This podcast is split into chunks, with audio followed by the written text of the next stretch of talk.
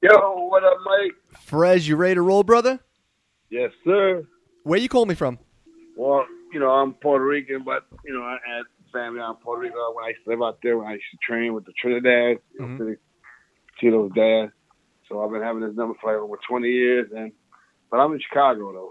Now, listen, have things calmed down there? Because, you know, listen, I'm in New York, you're in Chicago. We know how the media loves to sensationalize everything. Has things calmed down over there in the Windy City? When you say calm down, he's, he's talking about the coronavirus or violence. Both, you, you know, champ, seriously, both. Because, you know, we see the shootings and stuff in Chicago, but how about Corona and uh, the shootings? Have things uh, slowed down a little bit? Well, the shooting's the only bad thing about it, man. I mean, they've been killing a, a lot of innocent babies, man, and kids, man. Ten year old, Ugh. one year old, three year old. Last week, yeah, man. So it's still a little buck wild, man. But you know, I live in a different part. You know, I'm in the burbs, you know, Chicagoland area. Mhm. I'm away from where I grew up at. But you know, all my buddies they they keep me posted, and and you know, we uh did a, a rally yesterday. You know, with the super the Chicago Police Superintendent, the mayor. So you know, it's just sad, man. Yeah, it's still senseless knuckleheads. You know, shooting at each other and innocent, you know, kids, man, been been you know getting shot and die, you know they died.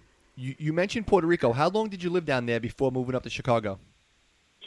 Well, you know, I was born in Puerto Rico, but I came back to the States when I was a baby. You know, my mom left when I was a year and a half old. And I went back to Puerto Rico, you know, towards my beginning of my career when I turned pro. I ended up going back to Puerto Rico to my roots, and, you know, they received me with, you know, with high honors. And, you know, me and Papa Trinidad, you know, we ended up, ended up making history, you know, being one of the, first born heavyweight, you know, Puerto Rican heavyweight was born you know, in Puerto Rico and champ. So, you know, it was an honor that the media, you know, the fans, everybody, you know, adore me, and, and especially having Tito Trinidad, you know, blessings and backing me, you know, in all my big fights.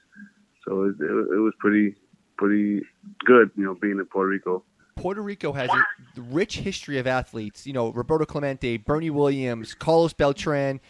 Obviously, the boxers Trinidad, Macho Camacho, Miguel Cotto. Besides boxing, were you into any other sports growing up? You know, uh, you know, in, in that little small island with only a couple million people, Mhm. the most iconic sports in Puerto Rico, of course, is baseball and boxing. Mm-hmm. and, and of course now basketball. You know, basketball is doing a little run. You know, like like Carlos Arroyo, uh, uh, Barea. You know, just to name a few Of from course. Milwaukee. I mean, from the Dallas Maverick, who won an NBA championship. So yeah, man, we're pretty talented in the three major sports, which is you know boxing, baseball, and basketball. It's a triple B. Champ, here's my problem with you. You grew up in the Windy, Windy City, so I figured you're this big Jordan guy, you're a big Bulls guy. Then I go on your Twitter, you and your beautiful kids are rocking Lakers gear. Come on now, where's your loyalty? That's when, when we were living in Puerto Rico. Actually, when I went back to uh, you know to the island, and you know when I fought the Thomas Mack Center, I was had the honor to meet Shaq and Kobe. You know that, and they ended up blessing us with those numbers. You know, so that was iconic. That you know my kids and and us was able to witness you know history, and it's unfortunate we dedicated you know that that social media platform and you know Kobe Bryant's memory. And that's why you know, you see, you know, we we're, we're fans, you know, incognito. Now, Fred, you grew up. I read about you. You grew up in like those uh, the infamous houses. How, how do you pronounce it? La- Lathrop houses? How do you? oh, Lathrop Homes, yeah, they're by the infamous Cabrini Green housing project. So we're like crosstown rivals. Now, listen. Uh, on a serious note, how'd you avoid the fate of many, like not falling into the drug game, the gun game? How'd you stay away from all that? Because that cap, unfortunately, that takes so many kids' lives. Boxing. If it wasn't for boxing, I'd probably been a drug, you know, drug dealer, user, gang banger. I mean, boxing saved my life. Taught me to say no to gangs and drugs, and that's why I got my foundation. But we'll get into that a little later. Yeah. Well, did you start? You picked up boxing right away, or how old were you when you started? Well, I started when I was 13, but my brother, my older brother, uh, Hector, he ended up, uh, you know, used to bring a lot of trophies to fight in the Chicago Park District boxing shows, and then he fought in the Golden Glove city citywide championships. He used to bring beautiful trophies, and I told my mom, "Man, I want to do that and bring her trophies." I need a trophy. you know, yeah, the trophies. Yeah, I mean, I still got tons, tons of them left. I don't even got enough space to to to put them up. But uh, but yeah, you know, my brother, my older brother, was an attorney today, and he works with a lot of politicians in the Chicagoland area. And his name is Hector Morales, and you know, he's the one that inspired me to, to pretty much pick up the glove when you're an athlete, I've had a lot of athletes on my show, and a lot of them unfortunately grew up in bad neighborhoods. And it seems like if you're a good athlete, you know the like you said, knuckleheads kind of take care of you. So when you were boxing, you had this amateur record, 100 wins, under 10 defeats, and stuff. While doing that, did the guys like look after you? They made sure you didn't go down the wrong road. It's interesting to say that. Yeah, the Land Kings, you know, uh, the gangs that I grew up with, the Project Land Kings, and I trained again, you know, in the area where the arch rivals, the Deuces used to be, you know, holding up their fort.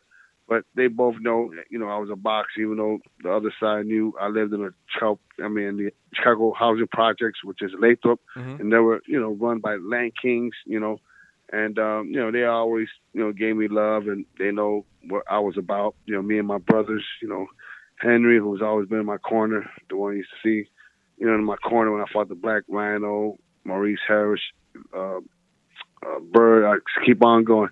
So, you know, he's the one, you know, we all three, and my older brother Hector, who started me in boxing, you know, we're all in our own world, in a positive world, even though we're living in the housing projects. You're uh, you're his, a historic amateur boxer. I, I just said over 100 wins and stuff. What happened? How'd you miss out on the Olympics? Was something wrong with the dates? Because I saw you just missed out on it. Yes, actually, this is interesting. Uh, I ended up, you know, living in the projects. You know, crack was a big thing weed. You know, I ended up dipping a little bit in it. I ended up catching a case. I was 19.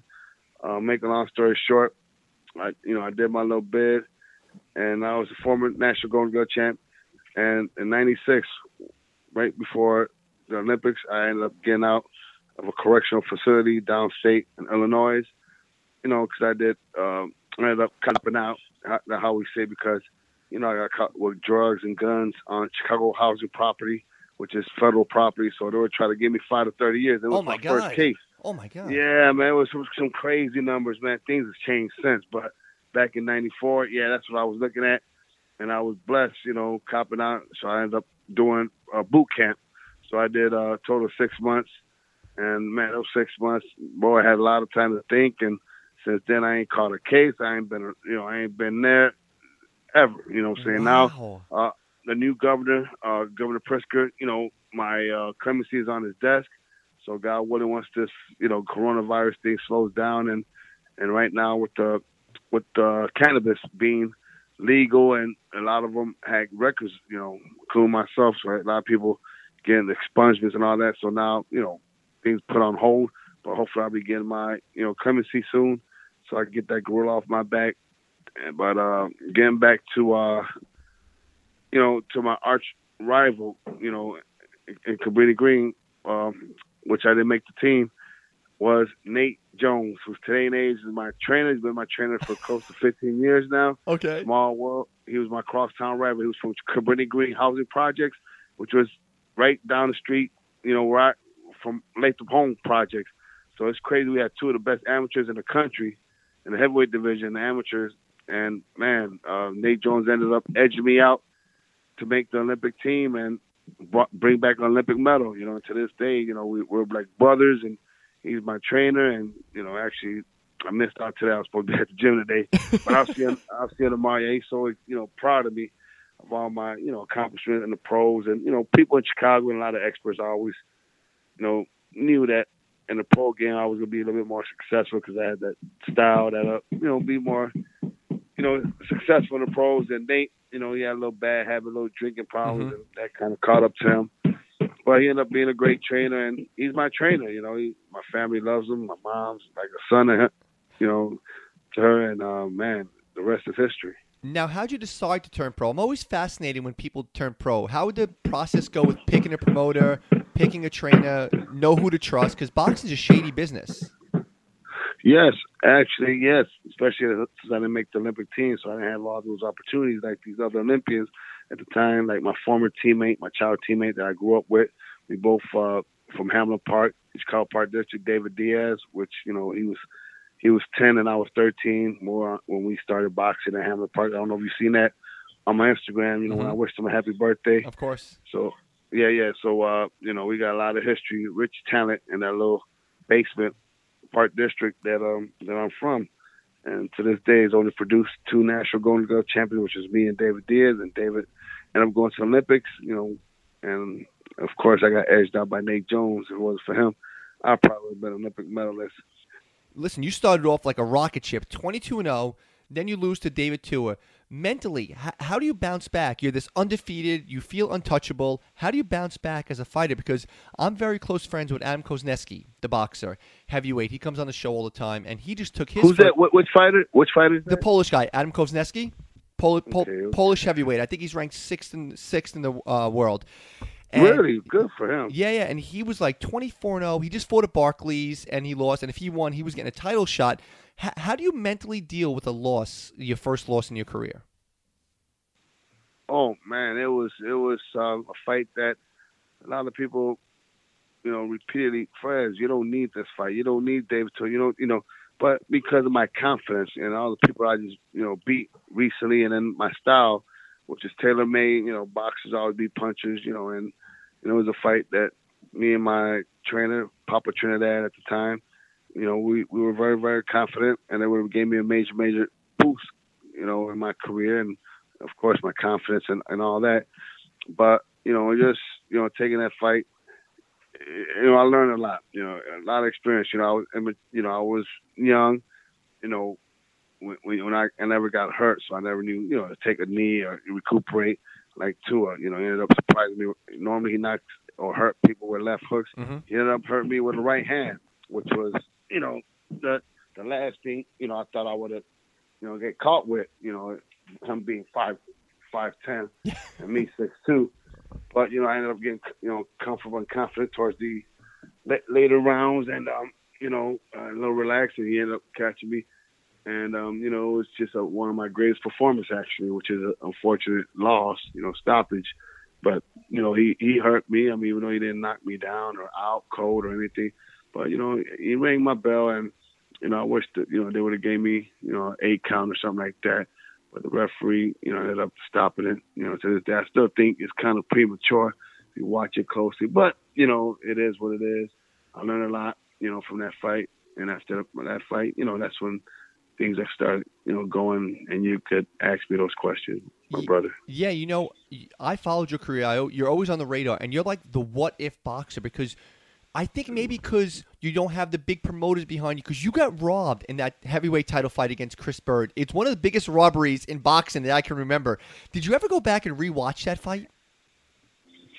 Yes, man. It, it, it, Oh. you, know, it- you know, even though a lot of people are like Fred, you should have been like mad at the world, man. I mean, at that time, you know, again, you know, I was just excited, happy. You know, everybody thought I won, so I'm like, man, thank you for the opportunity. But just looking at it nowadays, now that I'm experienced, I'm, you know, I'm relaxed and for Byrd not being a man and manning up and being like, man, yeah, you should, you know, you should have got. It. Even though after the fight he knew he lost, if you could, you know, when the camera's on him, you could tell he said, you know, can you give me the rematch with his own people? Uh, John Horner, who was his attorney or you know or manager at the time, Mhm. the photographer, you know, the attorney was up. You know, he actually lives in north side north of Chicago, where I'm from. And uh, he even admitted, you know, yeah, I thought Chris won that, and the question, you know, I was hoping you give us an, a rematch, and he was surprised to even get the decision. But Chris Byrd never kind of went, you know, told the media or, myself or my people that, you know, he should have manned up, like George Foreman said, and, and call it like it like it was, the facts, you know. And and looking at it now, yeah, you know, I'm kind, I'm very mad. I'm very upset that, you know, the judges, you know, they took some prestige away from me, which you know, just motivate me even to keep going stronger. Your confidence, it seemed like, like from an outsider, like a fan like me, Fres, it seems like you took on anyone and everyone who wanted to fight me, uh, to fight you. Give me one fight that was close to happening with you but never happened. Mike Tyson, back in 2001, as you can see, uh, we fought. I fought on his undercard actually right after he knocked out Francois Botha. I was a swing bout, so I was the bout right after he, he won, and and I put a picture on see for his birthday, which I had. You know, I wished him a happy birthday. Uh huh. and we were walking past each other, and he came to man, congrat, he congratulated me. You know, Muhammad Ali was there. He congratulated me, and Donald Trump was even there, but you know he's kind of a little shady. He just kept looking at me. he was next to Ali, Donald Trump. Yeah, he was there that day, and um, and um, you know it, it, it was iconic because I, you know here a kid from the housing project sitting next to these iconic you know moguls, you know, and um, man, you know, it was against an Olympian, you know, Duncan Dokiwari, who knocked everybody out. Mm-hmm. I was a major underdog to lose that fight, and I ended up knocking him down twice in in the sixth round.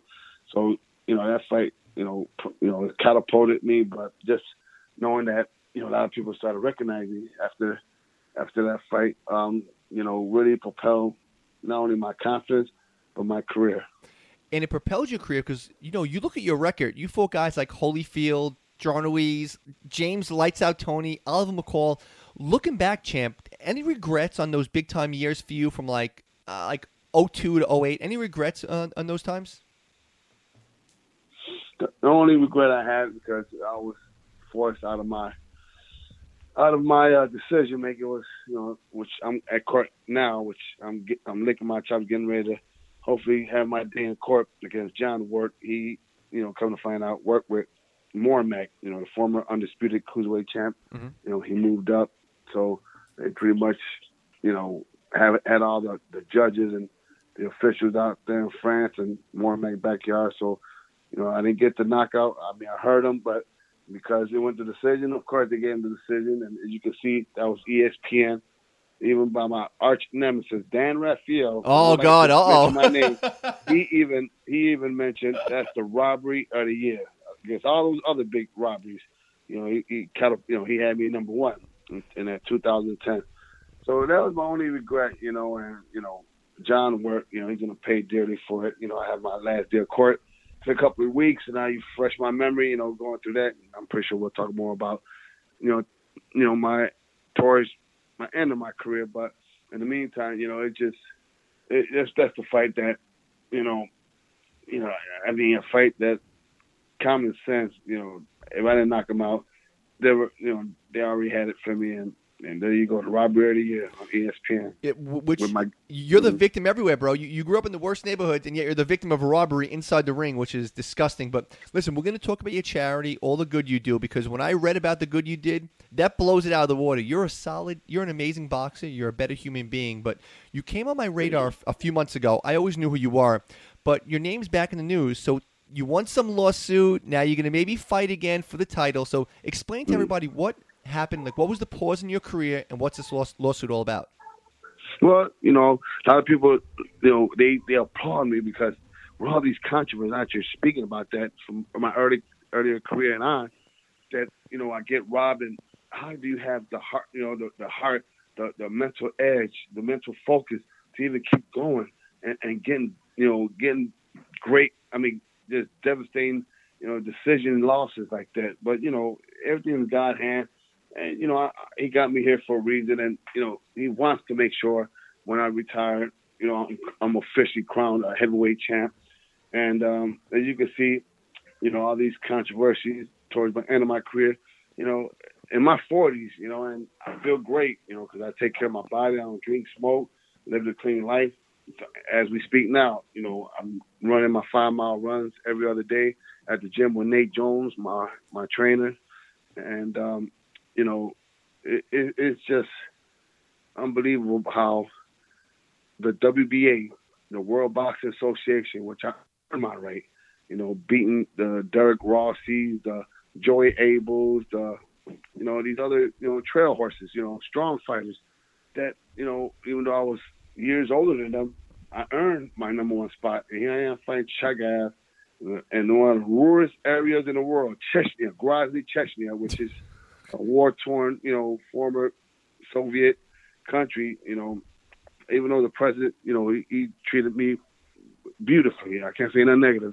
The only bad part about it, you know, everybody, Chagayev was another thing like like Mormeck fight, you know, the Golden Boy, the, the Uzbek, who's a Czech, you know, he, he's uh, uh, how's that word?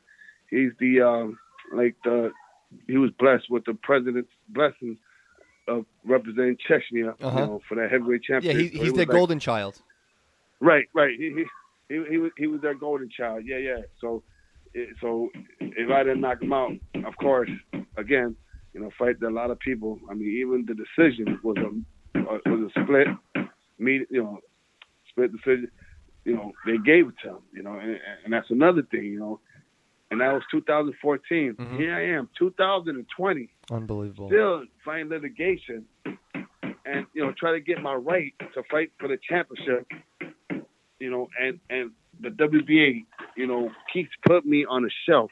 You know, they they're, they're, they're pretty much taking years of my life, you know, of my career, of my hard-earned, you know, number one status, and you know, here we are, you know, in federal court. You know, I got a nice victory against the the manual charge promotional company and stuff. So the judge finally decided with me. So we finally getting ready to do a uh, to get my monies from escrow, you know, from these criminals. And um, again, my former representative, which John Work, Bobby Hitz, you know, these brown paperback promoters from Chicagoland that try to, you know, uh-huh. use me as sacrificial lamb. And and you know, I'm gonna get my justice, you know, God willing, in the next couple of weeks. You know, it's the last day of trial. So hopefully get my money. And coming to find out, they ended up sending, selling. Actually, they ended up settling my Shannon Briggs case, 2017. Like I said, from from Lucas Browne because I had to fight him. The winner of them had to fight me when we went to the Southern District of New York when I won my federal case, you know, against, you know, Chagaev's trainers, I mean, promoters, you know, and um, here I am, the WBA unjustly, you know, put Houston off and, and Manuel Charr to fight for the title in 2017. And, you know, again, I've been put on a shelf from the WBA since 2014. And here we are, two, 2020. They still got me ranked, you know, you know, I guess legally, technically, number 15 from number one. I'm 15 because legally, top 15 can fight for the title. But you know, we're getting ready to do a big surprise. You know, I don't want to say too much. You know, they, they you know, I'm gonna get my just due, and um, the WBA is a major corporate. You know, actually, they, you know, they they don't want that pretty much put damage in in my career. So let me get this straight, fam. You're number one ranked WBA. You should be fighting for the title. For some mm-hmm. reason they're like maybe you're not a big name they want another guy in there. You're getting screwed left and right. You go to the lawsuit you win the lawsuit because everyone in the boxing world knew you should have fought for the title. You win the you win the lawsuit. Realistically what's next? Are there opponents you want to fight? Are you going to get back in the ring what's going on with that so that's where we're at right now okay. you know you know legally um, you know i'm planning to do a couple of you know, tune up fights just to keep me sharp. You know, that's my goal. So I'm definitely, you know, doing a ring return because the WBA, you know, John Wirt and these other cr- criminals say, no, you can't fight. You got your next fight got to be for the championship. You know, they've been saying that for the last six years. Here I am. and you want to fight? You, give me the yeah, title I shot. fight. I, you know, I wanted to get a, a tune-up shot, but they said no, no, because this is gonna be your next fight. No, no, no. This is and next, you know, you know, this guy tests positive steroids. This guy tests positive steroids. Three guys: Lucas Browne, Shannon Briggs, Manuel Charr. And now you heard I was supposed to fight Big Baby back in 2019 in Chicago, uh-huh. and and he didn't want to do the VADA test. And the WB at the time, like, well, you know, this, you know, they gave me a month's notice. I don't know if you heard about that. You know, with Big Baby Miller, he gives me mad respect. Big Baby Miller, you know, so even if you know, friends, you know, gotta go there do my business, but you know, I respect it. You know, so that's one thing about Big Baby Miller that you know I give him credit. You know, he respects his elders, and you know, I, I acknowledge those you know young bucks that knows hey we open you know we the one that set the, you know the steps so they could be where they at today. But um, you know, look what happened to him. You know, he was one of my foes I was supposed to fight for the WBA title. Did you know about that, Ray? I, d- I did not know that one. Oh yeah, yeah. Actually, oh, the, the, the, Romanian the Romanian guy ended up fighting Big Baby Miller. That's, he stopped him in the sixth round. Well, I forgot his name. Unbelievable. Yes, yes, in Chicago. So they gave me the opportunity, but they didn't want. He, uh, Big Baby said, "No, I won't do the the, WBA, the VADA testing." And the WBA ended up blessing them. Hey, let's make it for WBA, but we don't got time to do the testing. So, Fred, you know, can you do it? I mean, what kind of organization, association, or do some hideous, you know, you know, unlawfully, you know, decision to have me fight a dude that, you know, was on steroids all these years? You know, it's just not right. You know what's scary, Fres? Um, it, it's scary that is it was that sirens behind you. right, right, right. It's okay. You, you know what's scary though? Here, here's what the scary thing is with boxing. You're a, guy, a good guy, a smart guy. You got guys behind you. how many guys fall through the track, uh, the cracks of the politics of boxing? That's what's scary. You might have a great up and coming guy, maybe from a poor place in Puerto Rico, in Mexico, maybe doesn't know a lot of English and stuff. They're probably getting screwed left and right. How scary is that?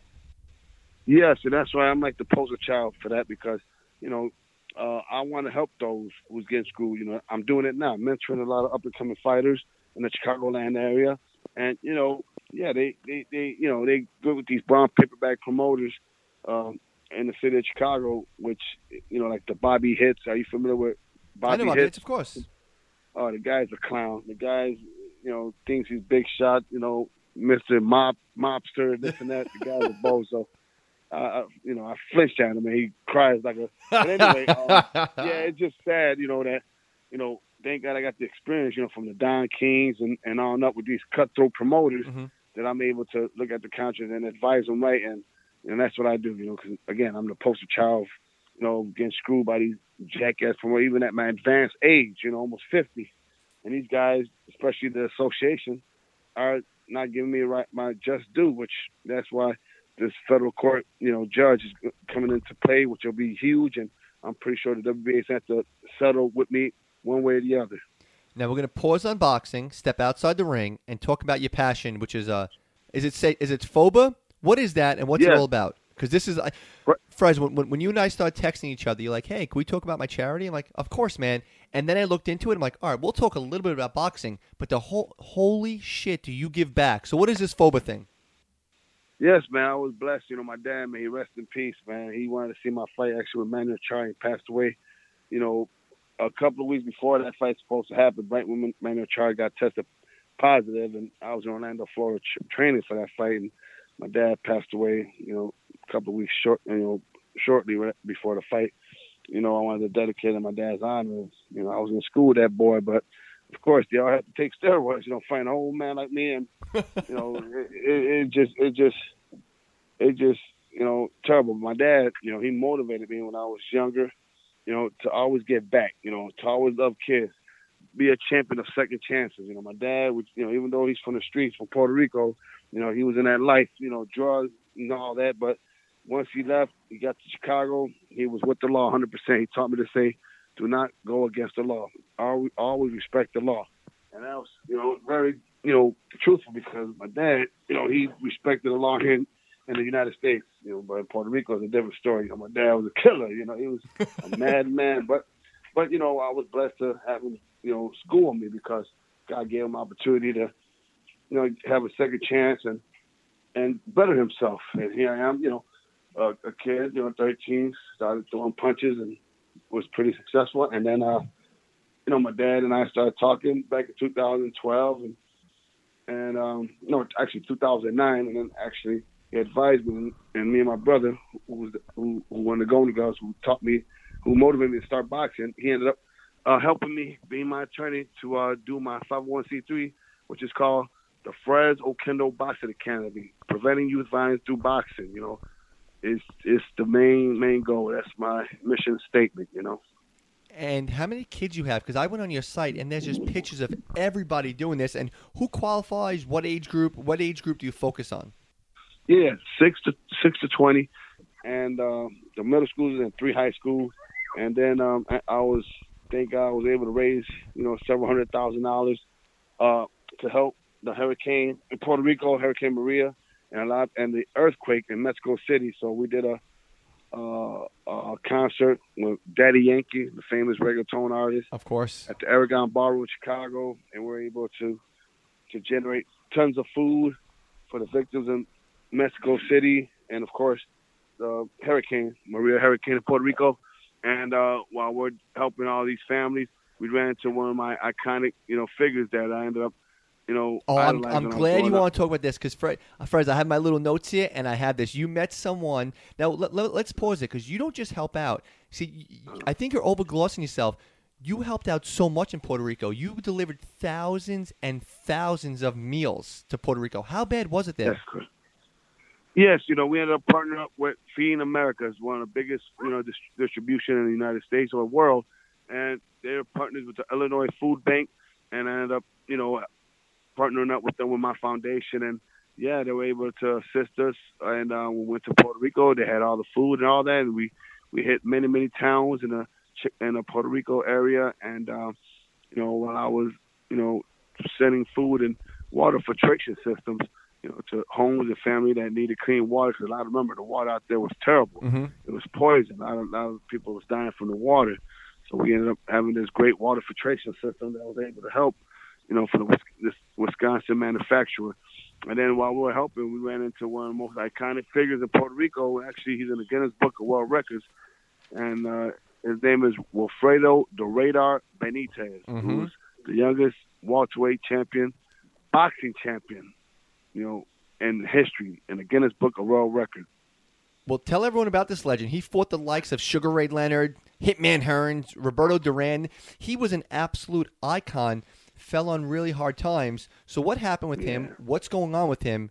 And you, I, you got to pat yourself on the back, champ, because what did you do to help him? Yes, I ended up uh, partnering uh, partnering up with several of my uh, dear friends in Chicago, and actually his former partner, Wilfredo Benitez's former partner, uh, former you know top contender in Chicagoland area, Luis Mateo. They used to call him Luis Ko Mateo. He was very heavy-handed, welterweight champion, you know, in the Chicagoland area. And uh, when Wilfredo Benitez used to come to Chicago to, to get great sparring at the U.S uh, Arena. It was a very famous gym back in the early 80s, U.S. Arena. I'm pretty sure you Google that for Chicago. You hear many stories about Wilfredo Benitez going there, uh, Duran, Hagler, Sugar Ray, just to name a few. You know, that was the hot, hot spot of boxing, you know, when you come to Chicago and train. Well, that's where all the world champions come and, and, and get in shape.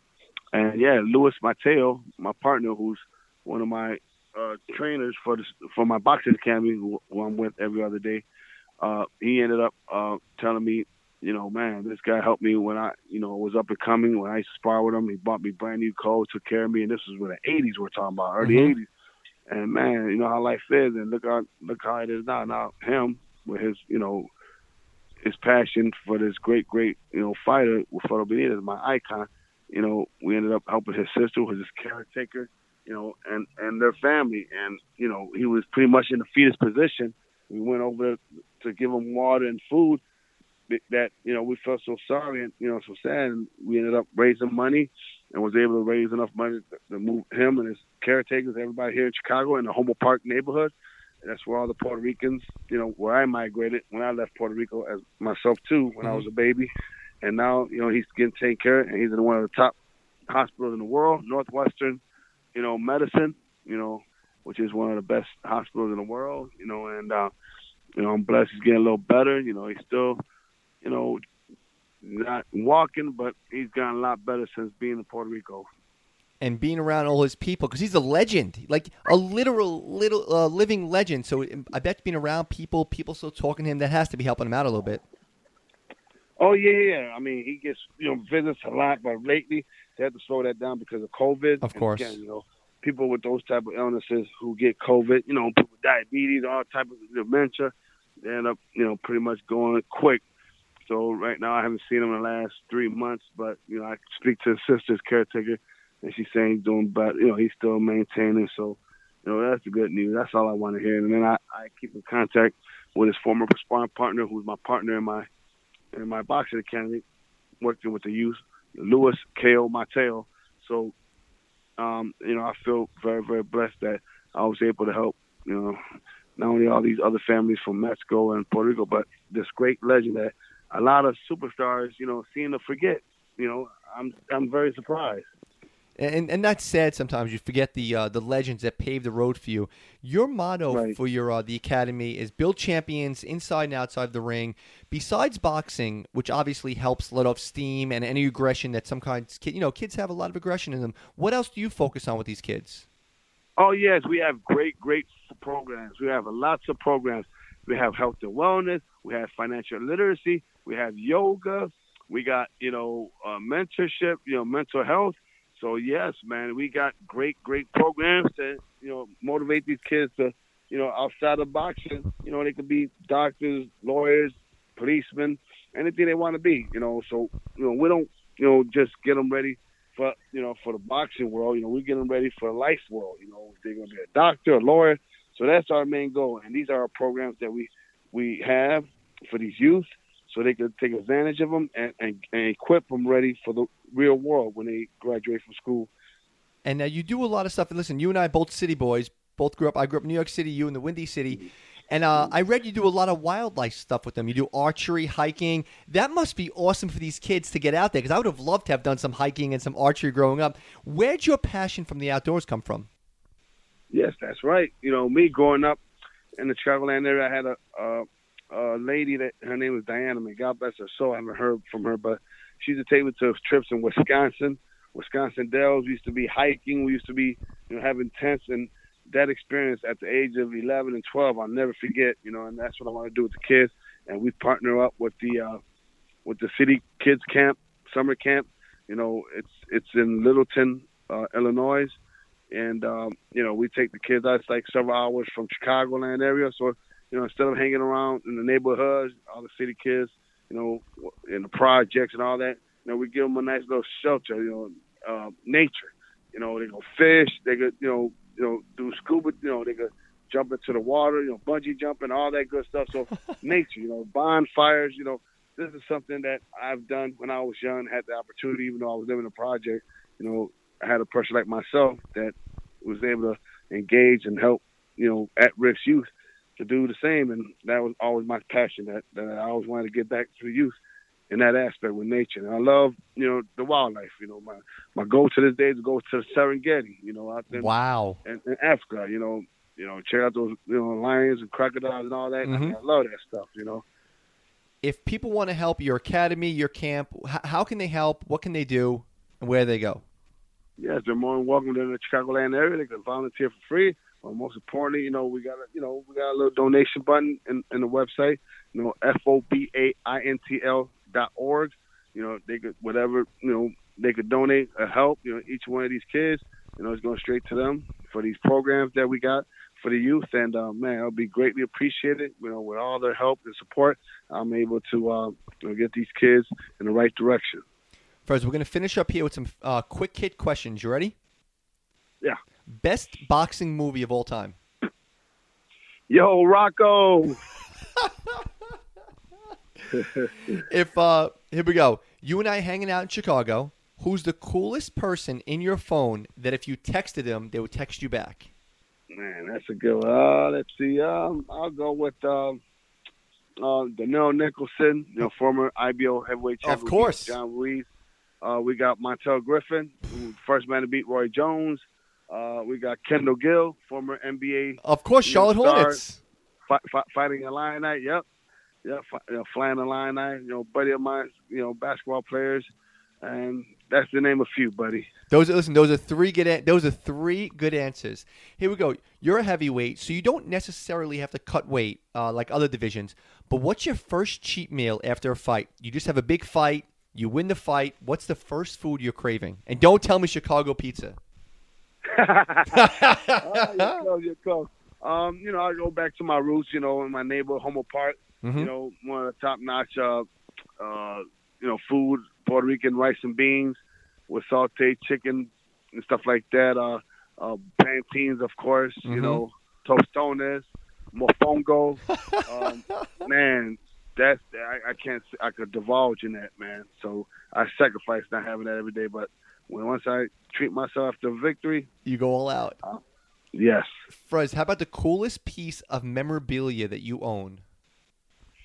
Muhammad Ali and Angelo Dundee's uh, signed uh, shirts Oof. to me. You know, those are iconic. You know, wow. Angelo I was blessed to have them train me a little bit in, in Tampa, mm-hmm. Florida, and at the reopening of the Fifth Street Gym. You know, one of my former associates, Tom Tsatas, he ended up opening up the Fifth Street Gym with Dino Spencer back in 2010, and I had that privilege and honor of meeting my hero, you know, once again, Muhammad Ali, because I met him back in 1999, January 16th, when he was in ringside watching my fight when I fought Duncan Duck Warrior. That's crazy. So was, yeah, so I was there, you know, to meet him. So it was iconic. And here I am, 10 years later. I meet him, you know, at the uh, at the Fifth Street opening, and uh, yeah, man, they gave me a signed autograph, Andrew Dundee and uh, Muhammad Ali. Where's that displayed? Do you have it like framed somewhere? Yes, I'm getting ready to do my man cave. I'm in the process. Doing My man. you know, re, re, re, rehabbing my man cave. So you ever in the Chicagoland area, brother? You're more than welcome. Mi casa, tu casa. And man, it's gonna be a dope man cave that we all gonna be playing pool and watch some good stuff and, and exercising. I, I got to ask you just one last thing. What is your beef with Dan Rafael? Because apparently, now listen, I didn't know this till recently that if if you mention Fres na- Fres's name to Dan Rafael, he blocks you. What's the beef Yeah. going on with you guys? Because he, he that's some clown stuff on his part. What happened? Yes, that's crazy, you know. And I'm a fighter, you know, and I know how to, you know, throw punches. I know how to, you know, assess fighters. Him, on the other hand, you know, he never threw a punch in his life, and and again, you can see, you know, he don't work out. I mean, the guys. Oh no, no, The no. thing is, he don't he don't respect fighters. The sacrifices that do, they do, not just me. Many many other fighters, he talk crazy and down them and all that. And in recent times, you know, he's he's good friends with my former uh, attorney, uh, John Wirt. who Oh, okay, that, that's say no more. Yeah. Y- yes, yes, those criminals, and you know, I got John Wirt, you know, getting ready to, you know, get his law license taken away pretty soon. It's between me and you, off the record. But uh, but um, yeah. So, you know, that's his buddy, and it's been going on since 2000 and like 2000 and like 13 around there, 12, right before the Chagaev fight. You know, he's always been talking crazy, and he just had it for me because you know I'm a champion of what's right. You know, fighters' rights, and you know I, I throw it back in his face. No, man, you never threw a punch in your life. I mean, you don't even eat like a fighter. You don't know what the sacrifice you do, and for you to sit here and and talk about fighters, you know, their careers. I mean, y- y- you're ridiculous. You, you shouldn't even be allowed to even speak, you know, on, on national boxing scene. And thank God ESPN did the right thing. And Finally, it's about time they got rid of him. Yes, yes. So what is he doing nowadays? What is that that, that clown doing? I, I, I think he's just on Twitter blocking any. Well, right now he's going on. He's trying to be political. He's trying to get his name back out there. So he's being like very uh, anti-Trump and trying to be like he's trying to move the media with politics because no one cares about his boxing anymore. And he's just blocking people that mention you, champ. That's all he does. Really? That look at that, man. At least you know how that saying goes. My brother Ray, controversy sells, and you know, for a man to be pretty predominant in the ESPN for many years, and now people know that. What's the reason with this guy with further kind of beef? You know, he's Yep. just a hard worker. There's nothing negative about him and his life. He's not a criminal. He don't rape women. He don't steal stuff. You Nothing. Know, you know do, what I'm saying? do every, and you know that, that that's what bothers me. You know, boxing gets boxers get sometimes get a bad name. You know, because you listen. Right. Because sadly, most of them come from you know down and out, tough situations, so they still have the Right. tough chip on their shoulder. You came out of a tough situation. You started an academy. You're doing Right. every single thing right. You're getting screwed left and right. You still do it with a smile on your face, and you're, you know, you are a champion for justice. And for him not to praise that because of a friendship just shows where his integrity is. And what, exactly. There you go. Fres, what, what you do is incredible. Um, I know you texted me off the record. You want me to walk down the aisle with you for your next fight, so I will do that with you. We, uh, Fres, this was this was a blast, and I do promise you this because I'm uh, anyone who comes on my show, I appreciate it. Uh, whenever you fight next, I will be at the fight. I will walk down the aisle with you, and this was a blast, man. Thank you for everything you do, and I can't wait to link up, brother. Man, likewise, and um, I love to put this on my uh, social media platform. So send me the link, brother. And again, I thank you for spreading the good word and letting the people know, hey, we still got champions here in and out the ring. First, I can't wait to see you fight again, champ. Talk to you later, brother. All right, thanks. Be good, my friend.